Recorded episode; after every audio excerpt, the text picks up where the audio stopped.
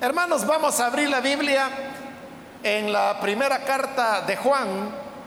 Nos encontramos en el capítulo número 4, donde vamos a leer los versículos que corresponden este día en la continuación del estudio que estamos realizando en esta epístola.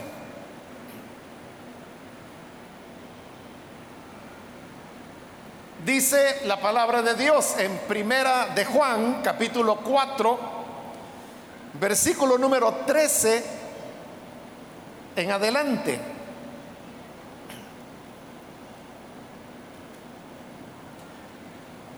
¿Cómo sabemos que permanecemos en Él y que Él permanece en nosotros? Porque nos ha dado su Espíritu.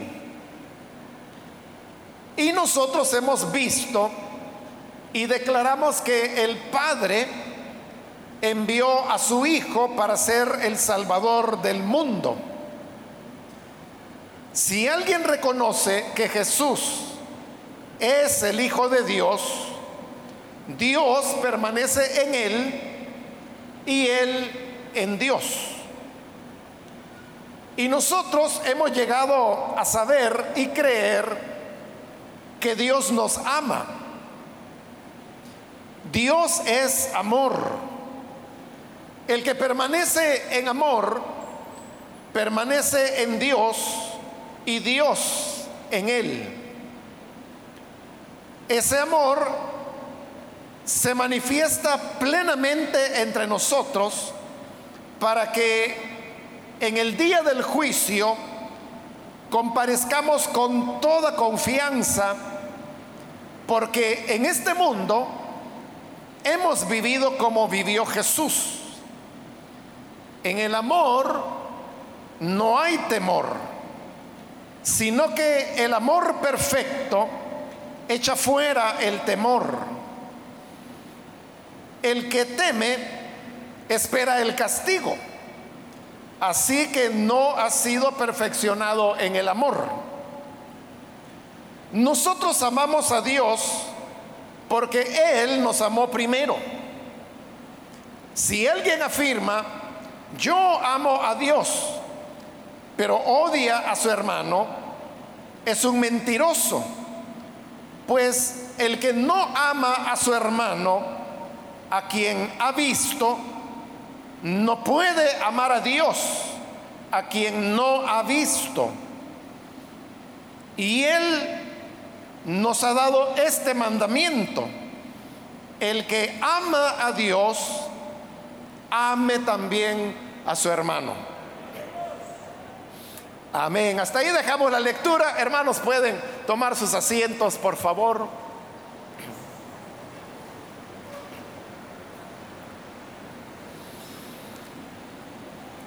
Hermanos, en la última oportunidad cubrimos los versículos donde esta carta nos habla sobre la importancia del amor y cómo el conocer a Dios no es otra cosa que la de permanecer en el amor.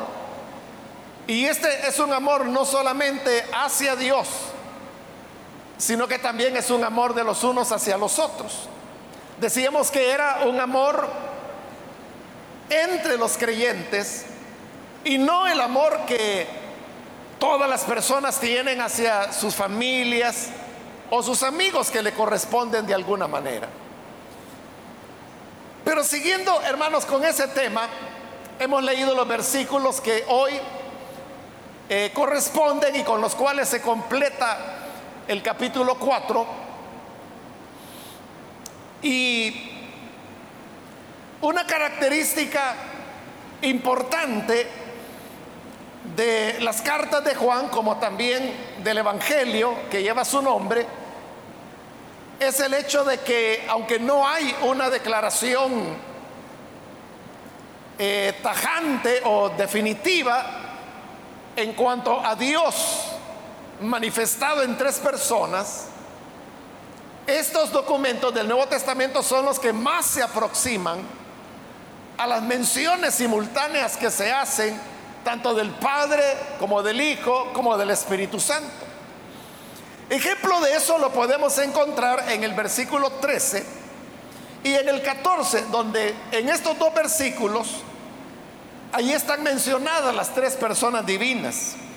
Porque dice el 13: ¿cómo sabemos que permanecemos en Él y que Él permanece en nosotros? Porque nos ha dado de su Espíritu. Está mencionando el Espíritu. Y nosotros hemos visto y declaramos que el Padre, está mencionando al Padre ahora, envió a su Hijo, hoy hablé del Hijo, para ser el Salvador del mundo.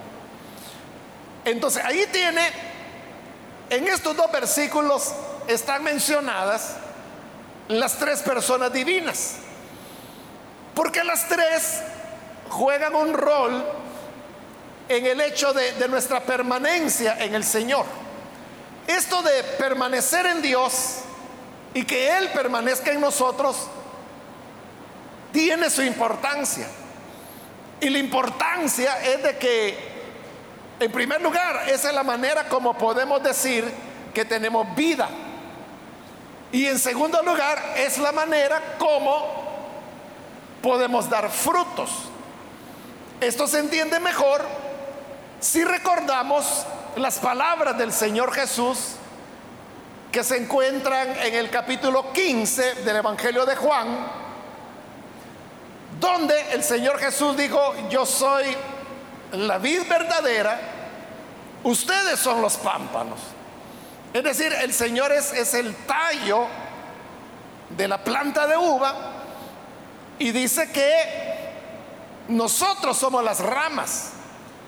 Y así como una rama no puede dar frutos si no está conectada con la raíz, en este caso con la planta, con la vid, de igual manera nosotros no podemos, en primer lugar, no podemos tener vida si no estamos conectados con la vid verdadera, que es el Señor Jesús.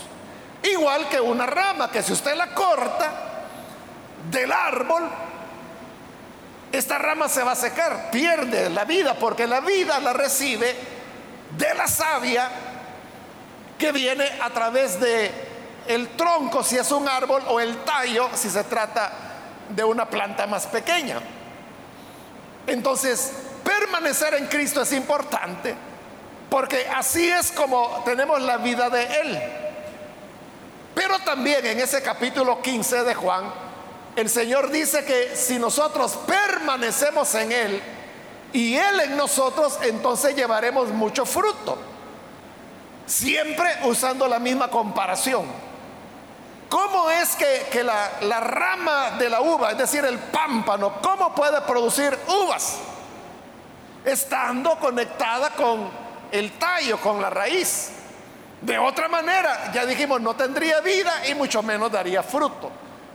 De igual manera, si nosotros vamos a dar fruto en el Señor, esto será solo porque permanezcamos en Él. De ahí viene la pregunta que se nos hace en el versículo 13. ¿Cómo sabemos que permanecemos en Él y que Él permanece en nosotros? Porque de esa permanencia, repito, depende el hecho de que tengamos la vida y que podamos dar frutos. ¿Cómo sabemos que permanecemos en Él? Dice: por el Espíritu Santo que nos ha sido dado. El Espíritu mora en nosotros. Y cuando hablamos del Espíritu, hermano, nos estamos refiriendo a la morada real del Espíritu Santo, que es una persona divina en nosotros. No estoy hablando de una sensación, no estoy hablando de una emoción, no estoy hablando de una experiencia donde la gente diga: es que mire, yo sentía algo que me bajaba por la columna. No, estamos hablando de la presencia y la morada real del Espíritu en una persona. Entonces, si el Espíritu está en nosotros, por eso sabemos que Dios está en nosotros y nosotros en Él. Y así las cosas, dice el 14, nosotros hemos visto y declaramos que el Padre envió a su Hijo para ser el Salvador del mundo. Esa es la manera como el Espíritu llega a morar en nosotros. Cuando podemos testificar que el Padre envió a su Hijo, y lo envió, dice la carta, para que sea el Salvador del mundo. Entonces tenemos al Padre con su propósito de salvación, y en ese propósito Él envía a su Hijo como Salvador del mundo. Al creer en Él es cuando el Espíritu Santo viene para morar en los creyentes, y ahí tenemos la obra completa de las tres personas divinas: el Padre enviando al Hijo, el Hijo siendo nuestro Salvador y el Espíritu morando en nosotros. Cuando todo esto ocurre, ahí es cuando sabemos que permanecemos en Él y Él permanece en nosotros, y por tanto tenemos la vida y podemos dar frutos para su gloria. En el versículo 15 continúa: si alguien reconoce que Jesús es el Hijo de Dios, Dios permanece en Él y Él en Dios. Como hemos dicho, que la permanencia de Dios en nosotros está determinada por el hecho de que el Espíritu Santo mora en nosotros. El Espíritu, como ya lo vimos también con anterioridad, es el que nos da testimonio acerca del Padre y acerca del Hijo.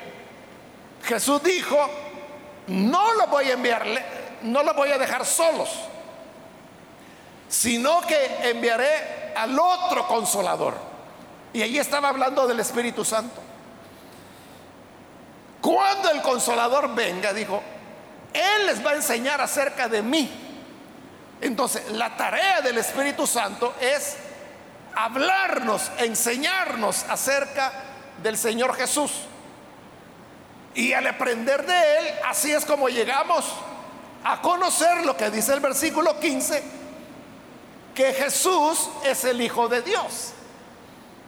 Esto, hermanos, era importante porque no era solamente el hecho de que Jesús hubiera sido un hombre ejemplar, que lo fue, pero no era esa la clave. Ni siquiera era que Jesús era un enviado de Dios.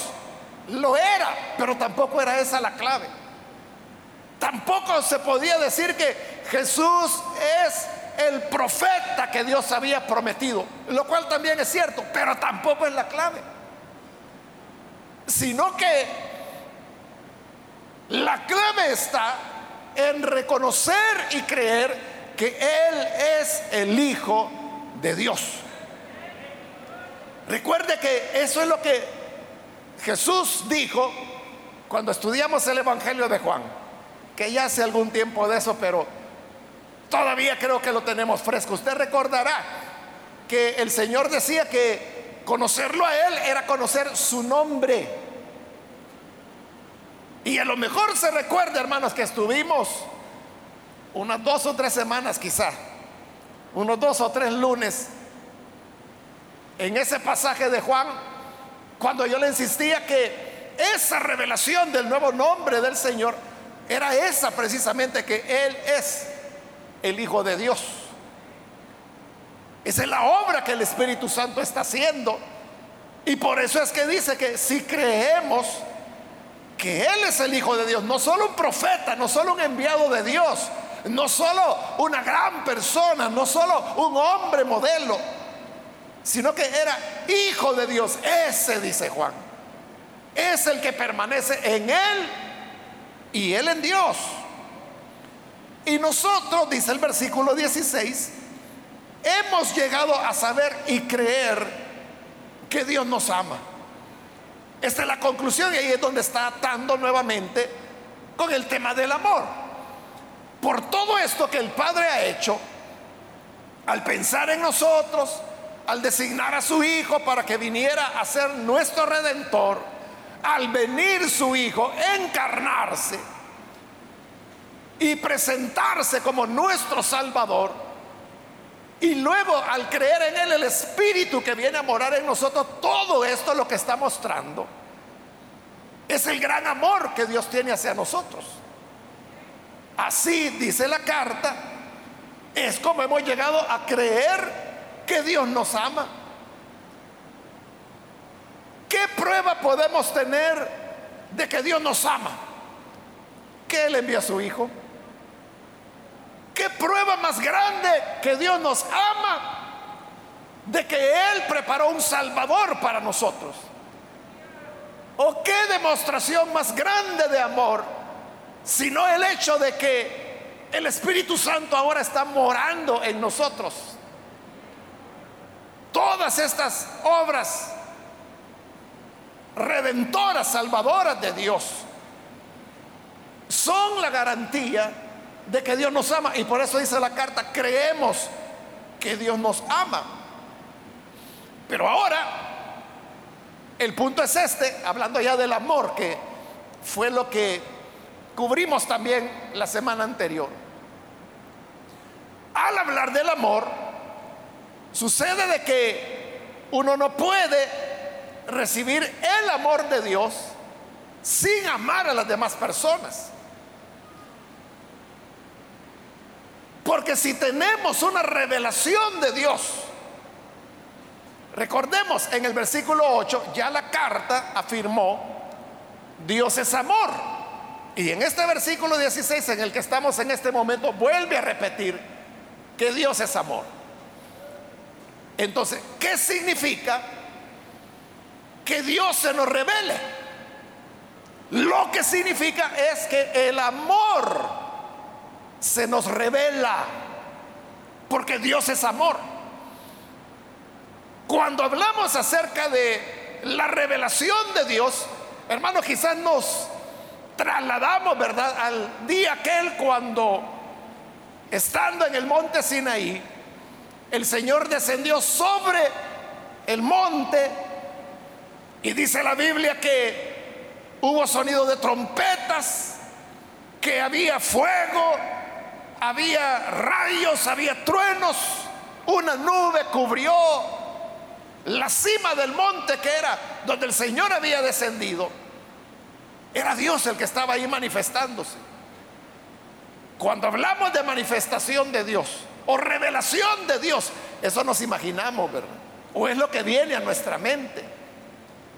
Algo sobrenatural, algo poderoso, la tierra tiembla, los rayos caen, el humo oculta la presencia de Dios. De manera que la Escritura dice que el mismo Moisés dijo: estoy temblando ante la manifestación y revelación de Dios. Bueno, el pueblo ni quiso ir,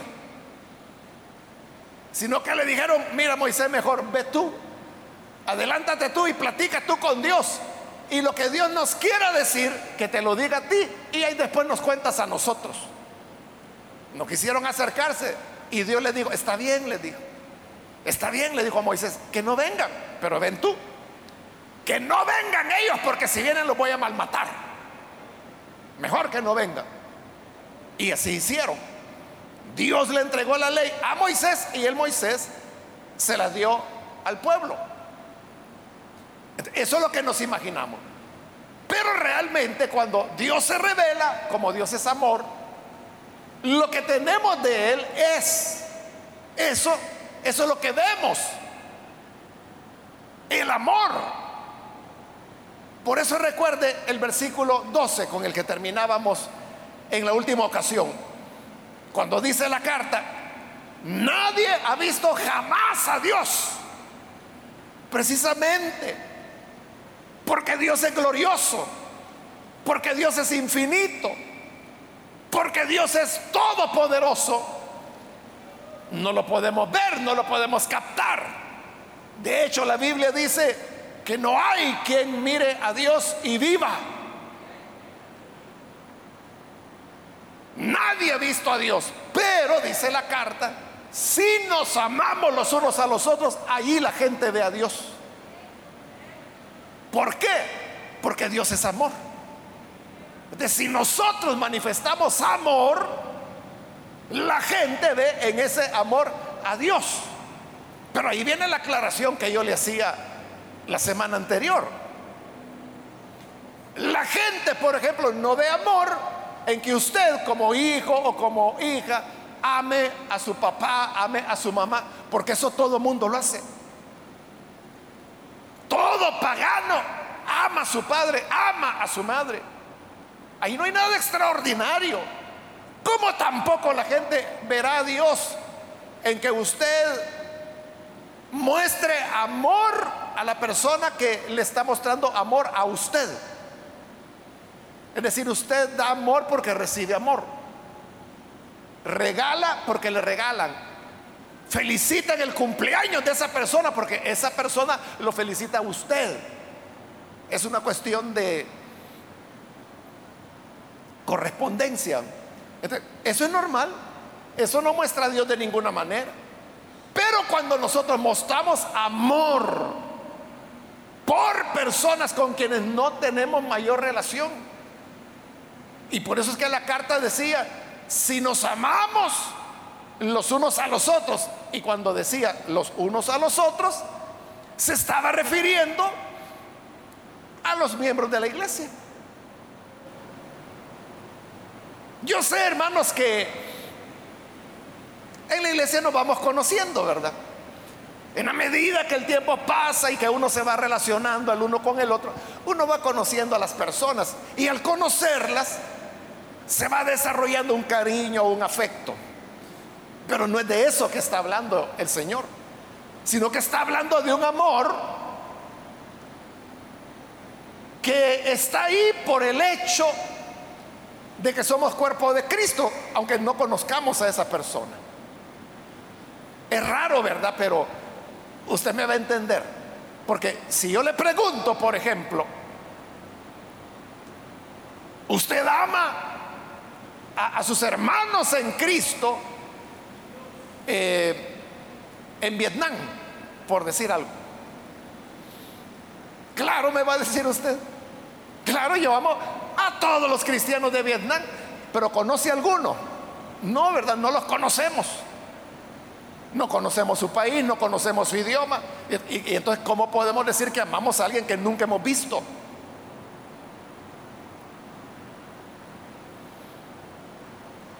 Y así, ¿verdad? Igual uno podría hablar de los cristianos argentinos, de los cristianos coreanos, de los cristianos de Sudáfrica, de los cristianos de Burkina Faso y de todas las naciones del mundo. O sea, donde quiera que haya creyentes, usted dice: yo los amo. Pero ¿cómo? Si nunca los ha conocido. Es que ahí es donde el amor de Dios se manifiesta. Vea esto. Hace ya años, ¿verdad? A lo mejor algunos de ustedes ya estaban en la iglesia, pero usted se recordará cuando allá en Indonesia se produjo aquel gran tsunami.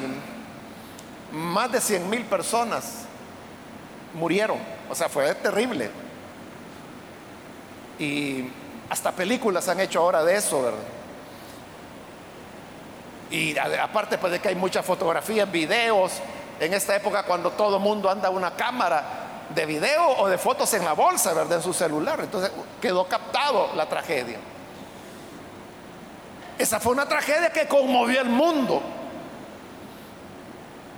¿Y saben qué ocurrió, hermanos? Los conmovió a ustedes también como iglesia, porque fue de ustedes. O sea, no fue una iniciativa mía ni de los ancianos de la iglesia, sino que ustedes dijeron que querían ayudar a esas personas en Indonesia, imagínense. Y no solo lo dijeron, comenzaron a hacer colectas y se recogió dinero. Ya no voy a recordar, hermano, qué cantidad era, pero eran varios miles de dólares que ustedes dieron para ellos. Pero la cuestión ahora era: ¿qué hacemos con el dinero, verdad? Porque era en Indonesia. Pero, hermanos, gracias a Dios que yo conozco a un pastor que tiene una de las iglesias más numerosas allá en Indonesia. Indonesia está formada por, se calcula que son 17,000 islas, imagínense, 17,000 islas. Bueno, una de esas islas se llama Solo. Y en esta isla de Solo, que queda más o menos al centro del país, es donde este hermano tiene su iglesia. Yo lo conozco a él. En una ocasión estuve predicando en la iglesia de él. Entonces, cuando ustedes decidieron hacerlo, yo me recordé de él y me comuniqué con él. Y le dije, hermano, le dije, aquí la congregación ha reunido una ofrenda y es para las personas necesitadas. Y él me dijo, gloria a Dios, me dice, porque eso es lo que necesitamos urgentemente. Y me dijo, porque estamos trabajando, me dijo. Y estamos trabajando, me dijo, en la región de Banda Aceh, se llama. Así se llama, Banda Aceh, que es exactamente donde había habido la peor destrucción y la mayor cantidad de muertes. Y es una de las regiones más musulmanas que Indonesia tiene. Indonesia, si no estoy mal, creo que es el país del mundo donde más musulmanes hay. Más que en Irak, que en Irán, que en Pakistán y todos los países que sabemos que son musulmanes, ¿no?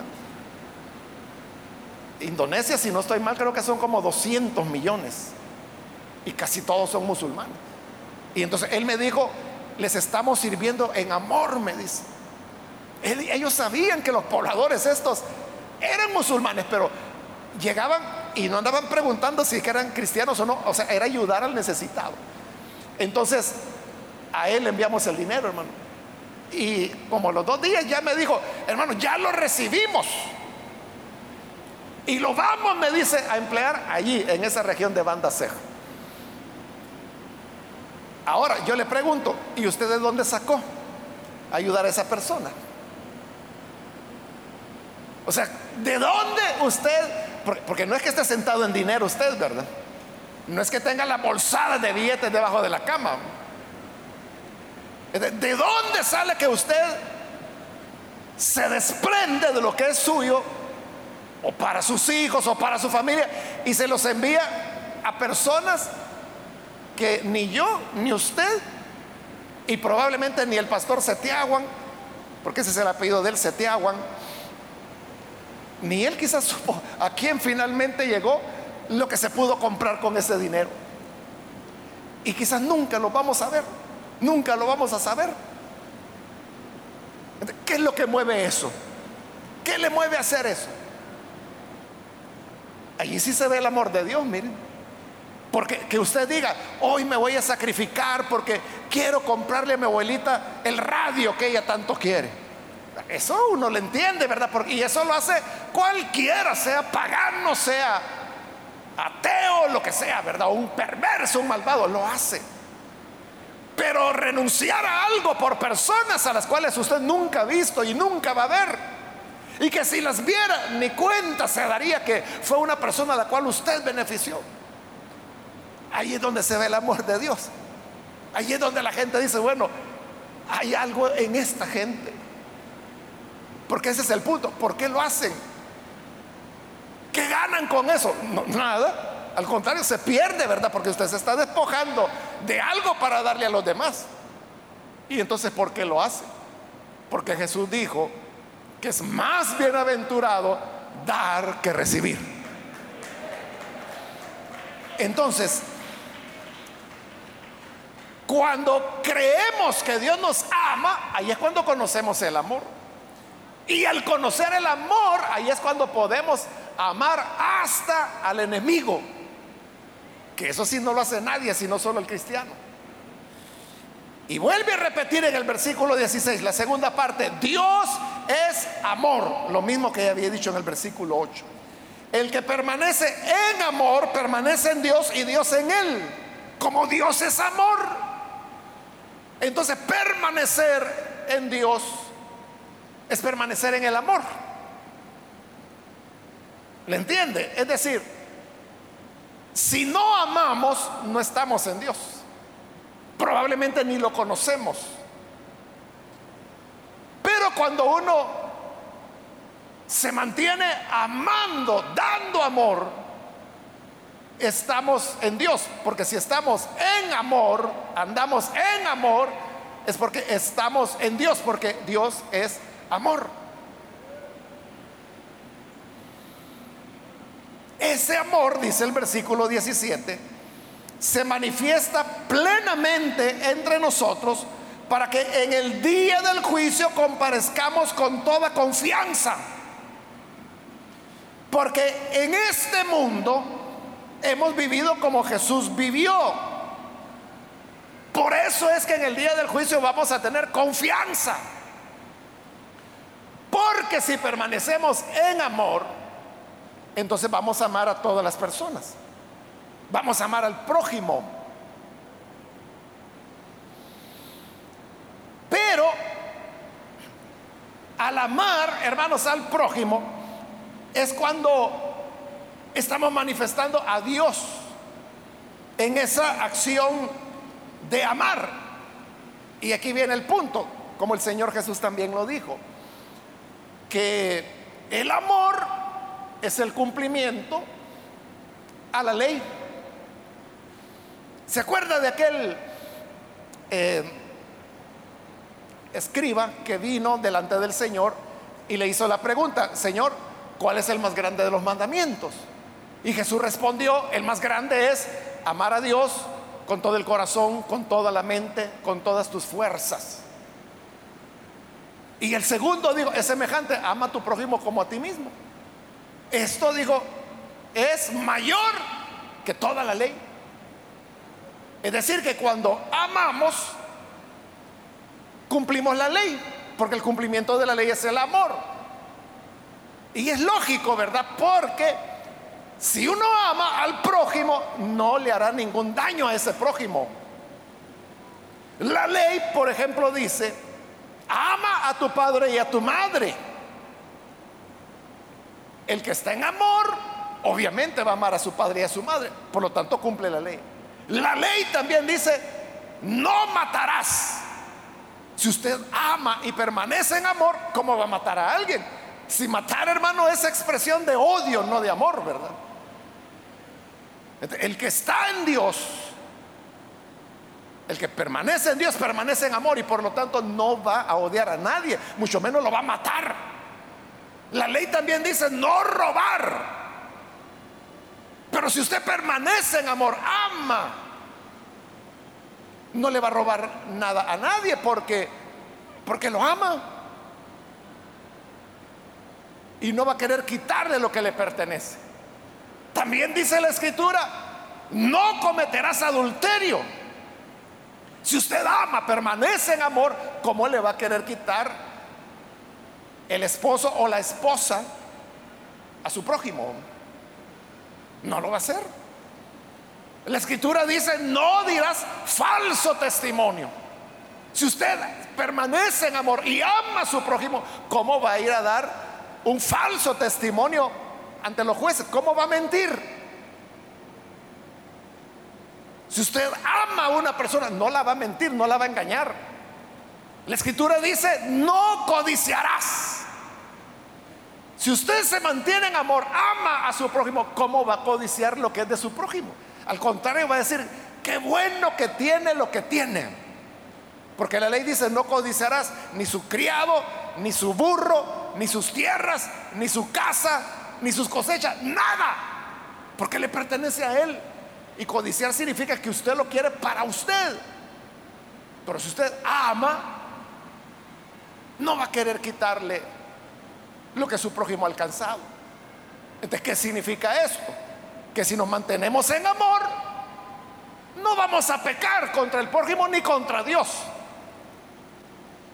Y si no pecamos ni contra el prójimo ni contra Dios, cuando llegue el momento en que tengamos que comparecer ante el tribunal de Cristo, es lo que está diciendo ahí, para que en el día del juicio comparezcamos con toda confianza. ¿Por qué vamos a llegar confiados?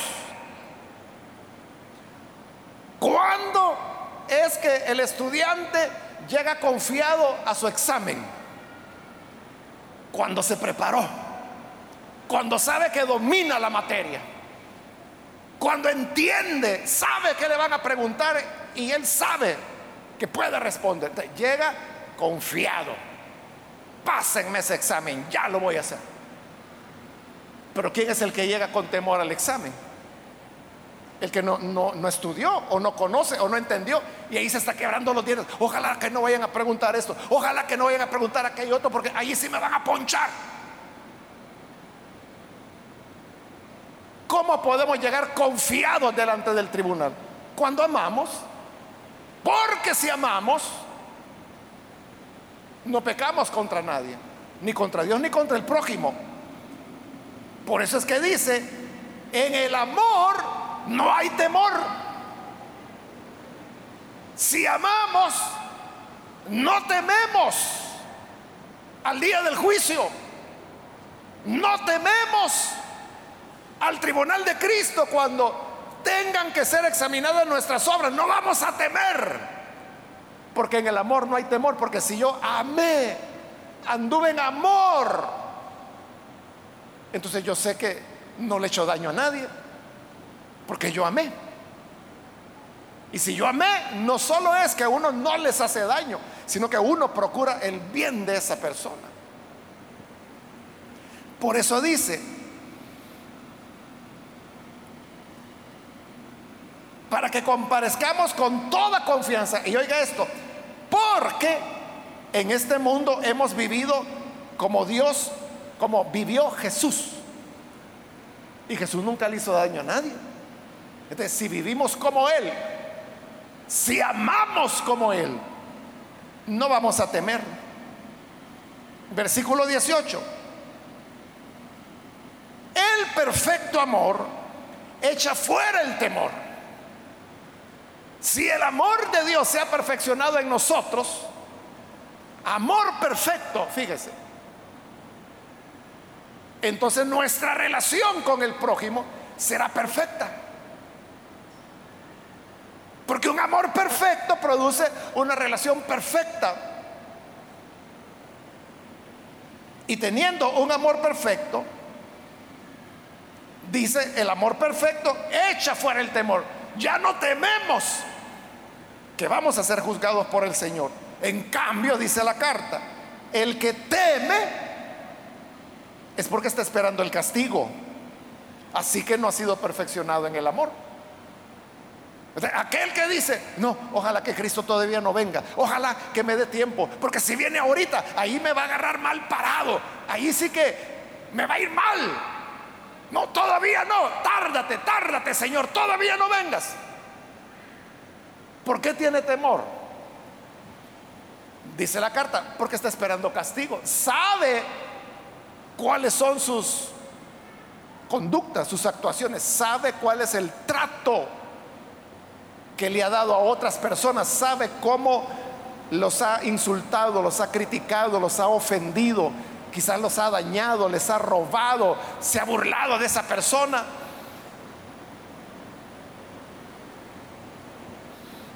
Entonces, al ser así las cosas, esa persona tiene temor, porque sabe que viene el castigo. Y por lo tanto dice, no ha sido perfeccionado en el amor, no ama, por eso tiene temor. Por eso sabe que va a ser castigado. Versículo 19. Nosotros amamos a Dios porque Él nos amó primero. No es un mérito nuestro. No es que nosotros dijéramos, yo voy a buscar a Dios, yo lo voy a amar porque Él merece ser amado. No, hermano, nosotros lejos andábamos de eso. Él nos amó primero y nos amó en el fango en el que nos encontrábamos. Pero así nos amó. Y nos dijo, mira, así todo enfangado, todo lleno del estiércol del pecado, pero ven, levántate. Y nos tomó, nos amó primero. Y cuando Él nos amó, ahí descubrimos el amor. Entonces fue que dijimos, si Dios me ama de esta manera, entonces ¿cómo debo yo amar a mi prójimo? Es igual que sobre el tema del perdón, que aquí nos está tocando, pero lo tenemos en los evangelios, cuando el Señor dice que debemos perdonar así como fuimos perdonados. Como la parábola de aquel hombre, ¿verdad? Uno le debía 50, el otro le debía 500. Entonces vino el acreedor, el señor de ambos, y los perdonó a los dos. Pero este que le debía 500 y que le perdonó, su hermano le debía 5 y lo agarró, hermanos, del cuello y no lo quiso perdonar, lo metió a la cárcel. Entonces el Señor lo mandó a llamar y le dijo: oye, ingrato, le dijo, yo a ti te perdoné 500 y tú no pudiste perdonarle 50 o 5 a tu hermano. Entonces vas a ir a la cárcel y no vas a salir de ahí hasta que me pagues el último centavo. Lo metió a la cárcel. Ahí es cuando el Señor dijo que debemos perdonar como fuimos perdonados, porque en el perdón que recibimos de Dios conocimos el amor. Versículo 20. Si alguien afirma: yo amo a Dios. A la gente le encanta decir eso, ¿verdad? Yo amo a Dios. Ay, mi colocho. Mi colocho, este sí que dicen que aman a Dios, pero dice odia a su hermano. Ese es un mentiroso. Pues el que no ama a su hermano, a quien ha visto, no puede amar a Dios, a quien no ha visto. Esa es una lógica impecable, ¿verdad? ¿Cómo puedes decir que amas a Dios y odias a tu hermano? Y tú puedes decir: no, es que no es que lo odie, lo que pasa es que no lo trago mucho. La sangre es la que choca. No, las sangres no chocan. Es tu corazón endurecido el que no ha aprendido a amar. Y si no amas, no estás en el Señor, ni Él está en ti, porque Dios es amor. Por eso es que dice, si alguien dice yo amo a Dios, pero odia a su hermano, a cualquier otra persona, porque no necesariamente tiene que ser creyente, pero si usted odia a cualquiera, usted es un mentiroso. Mejor no ande mintiendo, porque no se puede amar a Dios a quien no se ve, si al hombre, al humano, al que sí podemos ver, no lo amamos. Y termina con el 21: y Él nos ha dado este mandamiento. O sea, aquí no es cuestión de opiniones o si te parece, es un mandamiento: el que ama a Dios, ame también a su hermano. ¿Entiende? Ese es el mandamiento. El que ama a Dios, ame también a su hermano. Usted no puede decir: no, es que a mí me encanta la iglesia, yo me gozo con mi Señor, pero cuando yo veo a esa hermana, solo le veo la carátula y ya se me fue el hambre, un dolor, aquí mire, me da, en la boca del estómago me da un dolor. Estás perdida o perdido, porque el mandamiento es: el que ama a Dios, ame a su hermano.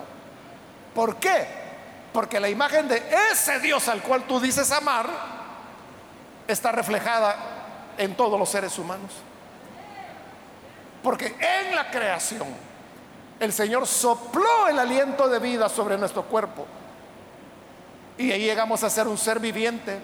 La imagen de Dios está en nosotros. Así que no puedes decir que amas a Dios si no amas a tu hermano.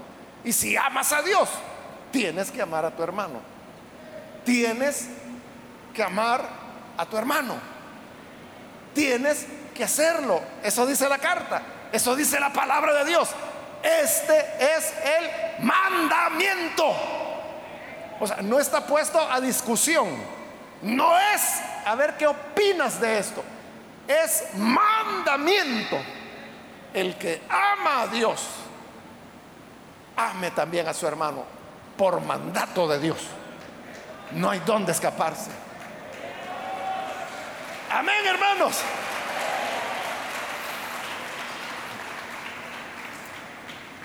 Vamos a orar, vamos a cerrar nuestros ojos Y antes de hacer la oración, yo quiero invitar a las personas que todavía no han recibido al Señor Jesús como su Salvador. Si este es su caso, yo quiero hoy animarle para que usted reciba al Señor, porque hay una evidencia de que de verdad hemos creído en Él. Y la evidencia es que nos amamos, que amamos a Dios y amamos a todas las personas. El que ama permanece en Dios y Dios en él. ¿Quiere usted venir y recibir al Señor Jesús? Yo invito a cualquier persona, cualquier amigo o amiga que hoy necesita recibir a Jesús por primera vez. Si lo va a recibir ahí en el lugar donde se encuentra, por favor, póngase en pie y vamos a orar por usted. Si es primera vez que recibe al Señor Jesús, vamos a orar por usted. Muy bien, aquí hay una persona, que Dios la bendiga. Alguien más que necesita creer en el Señor como su Salvador, puede ponerse en pie. Hoy es su momento. Hoy es cuando el Señor Jesús le llama para que usted crea que Él es amor, y que estando en amor usted pueda amar y perdonar a todas las personas. Entonces finalmente podrá tener paz en su corazón. Hay alguien más que necesita recibir a Jesús. Póngase en pie. Hágalo en este momento. Vamos a orar por usted. ¿Hay alguna persona, alguien más? Venga el Hijo de Dios. Póngase en pie. También quiero invitar, si hay hermanos o hermanas que se han alejado del Señor, pero hoy necesita reconciliarse, también este es el momento para hacerlo. Si va a reconciliarse con el Señor, póngase en pie y vamos a orar por usted. ¿Hay alguien que lo hace? ¿Alguna persona que viene para reconciliarse con el Señor? Póngase en pie y vamos a orar por usted. ¿Hay alguien más? Hago ya la última llamada. Vamos a orar. Muy bien, de este lado hay otra persona, que Dios lo bendiga. ¿Alguien más? Hago ya la última llamada. Si hay otra persona que necesita venir al Señor por primera vez, o es reconcilio, póngase en pie y vamos a orar por usted. Pero hágalo en este momento, porque es ya la última invitación que estoy haciendo. ¿Hay alguien más?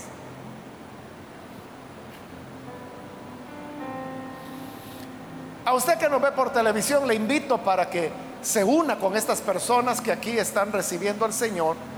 Ore con nosotros en este momento. Señor, gracias te damos porque tú eres bueno, por tu palabra, y gracias por estas personas que hoy están entregándose a ti. Te pedimos no solo por quienes en este lugar se entregan a ti, sino que también por aquellos que a través de televisión, a través de radio o a través de internet están abriendo su corazón para creer a tu palabra, para recibirte como Señor. Te pedimos, Padre, que des la vida, que des la salvación a estas personas. De igual manera, a los que se reconcilian, restáurales en sus vidas, para que puedan, Señor, seguir en el camino de fidelidad, de amor al cual tú nos llamas. Gracias, Señor, porque nunca nos desamparas y nunca nos dejas solos. A ti sea la gloria hoy y siempre. Amén y amén.